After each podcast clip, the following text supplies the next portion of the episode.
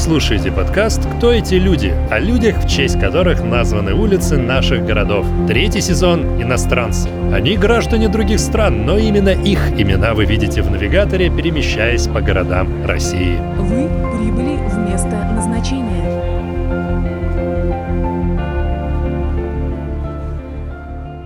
Салям Адиль. Иракский политический деятель. Улица Саляма Адиля расположена в спальном районе в Хорошово, Мневник. На ней находится клиническая больница номер 67, научный центр и кинотеатр «Патриот», который долгое время находился на реконструкции, но, увы, так и не был открыт вновь.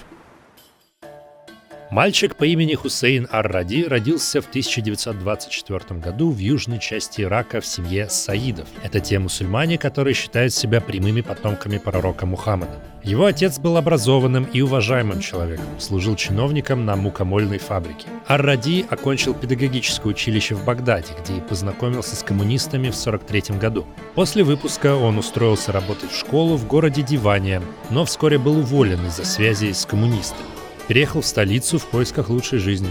Там же и познакомился с будущей женой, которой на тот момент исполнилось всего 16 лет.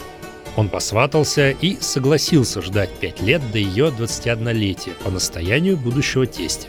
Работал продавцом жареного мяса на улице и продолжал поддерживать связи с коммунистической ячейкой в Багдаде. Участвовал в собраниях и демонстрациях. В этот период Ар-Ради взял для себя политический псевдоним – Салям Адиль.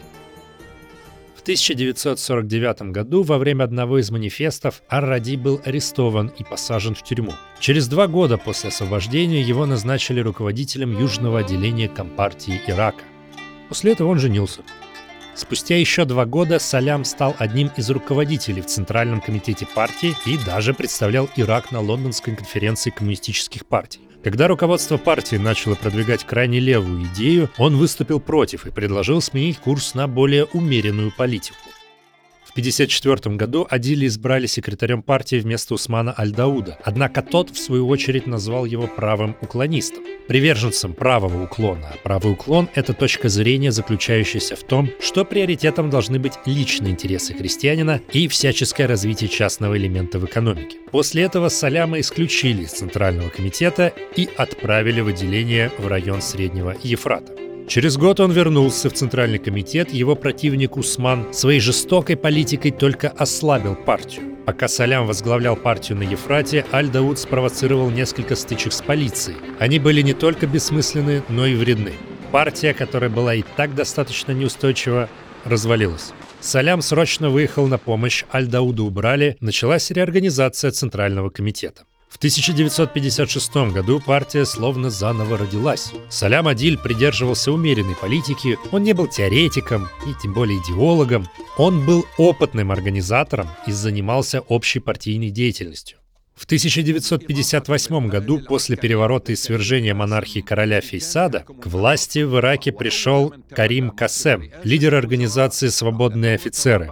Коммунистическая партия поддержала новое правительство, которое, по их мнению, представляло новые, прогрессивные, национальные левые идеи. Однако резкая реакция Касема на требования коммунистов от доли в правительстве мая 1959 года вызвала кризис. Часть коммунистов считала, что надо согласиться с новым правителем, а часть настаивала на более радикальном подходе. Среди вторых был и Салям Адиль. Несмотря на коммунистическую поддержку Касема, летом того же года Компартия подверглась давлению со стороны новой власти из-за беспорядков в городе Киркук, за которые якобы были ответственны коммунисты, правда это или нет, неизвестно по сей день. На очередном собрании партии Салям Адиль был понижен в должности. Его назначили первым секретарем партии, приставив троих помощников, у которых была противоположная позиция курсу партии.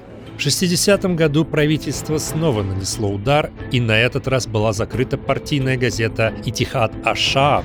Гонения продолжились. Коммунисты были уволены с высоких постов в правительстве, множество рабочих, состоящих в партии, потеряли работу, а организации, которые поддерживали коммунистов, были подавлены. Салям перестал выжидать и нанес удар своим однопартийцам, которые были за мягкий подход. Они были уволены, как и его помощники, назначенные на собрании.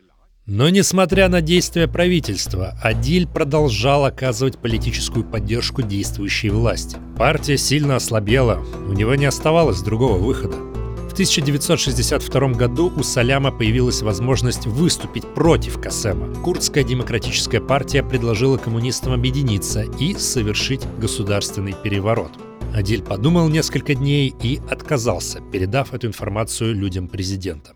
Рамадановая революция 63 года началась ранним утром 8 февраля, когда на пороге своего дома был убит главком ВВС, коммунист Джалаль Авкати, а танки и БТРы повстанцев захватили радиостанцию в Абу-Грейбе. В течение двух дней происходили ожесточенные бои между повстанцами и верными Касему войсками. Сам Касем укрывался в здании Министерства обороны, где бои были особенно тяжелыми. Тем временем сторонники коммунистов вышли на улицы, протестуя против переворота, что, к сожалению, только увеличило количество жертв. Путч длился два дня. Коммунистическая партия понесла большие потери. Кассем принял предложение повстанцев сдаться в обмен на свою жизнь. Его вместе с несколькими верными генералами посадили в бронетранспортер и привезли на телевидение, где уже ждали организаторы переворота Абдель Салам Ареф и генерал Ахмед Хасан Аль-Бакр. Они возглавляли партию Арабского национального социалистического возрождения. Был организован быстрый суд, который длился 40 минут, на котором задержанных приговорили к смертной казни. Окровавленный труп Касема на протяжении нескольких дней показывали по телевидению. Новый режим был жесток ко всем. В Ираке начало фашистского ужаса выпало на 60-е, а не на 30-е годы, как в Германии. Массовые репрессии начались сразу после обратного переворота. Пять тысяч человек были брошены в тюрьмы и оказались под пытками. И те, кто еще недавно проклинал короля Фейсала, с запозданием могли оценить его сравнительное вегетарианство. Через 11 дней после казни Касема Салям Адиль был арестован и повешен. Его жена Тамина узнала о смерти мужа по радио. Она училась в высшей партийной школе в Москве. Она полностью посидела в тот день. О судьбе их третьего ребенка, маленького сына, ничего не было известно. Его звали Али, Ему было два с половиной года. В последние месяцы перед арестом Салям Адиль жил подпольно, в семье иракского коммуниста, и когда за ним пришли, жена этого человека сказала, что Али — это ее сын. И только поэтому мальчик выжил. Всю семью отправили в лагерь, но не расстреляли. Сына Саляма Адиля баасисты искали по всему Багдаду, чтобы убить на глазах отца. Такая была традиция. Концлагерь был устроен в бывшем королевском дворце, в те годы его называли «дворцом конца». Маленький Али провел в этом дворце несколько недель, усыновленный арестованными друзьями отца. Через какое-то время военные все-таки узнали, кем был мальчик, но ребенка успели вывести в корзине с бельем. Он еще два года прятался по домам сторонников отца в Багдаде. В четыре года, по чужим документам, Али попал в Кювейт, потом оттуда в Австрию, но и из Австрии уже в СССР. На летном поле Внуково у трапа к нему бросилась и обняла незнакомая седая женщина. Али не узнал мать. До глубокой старости мама Али осталась твердокаменной марксисткой. Так хорошо сагитировал ее в 47 году ее молодой жених Салям Адиль.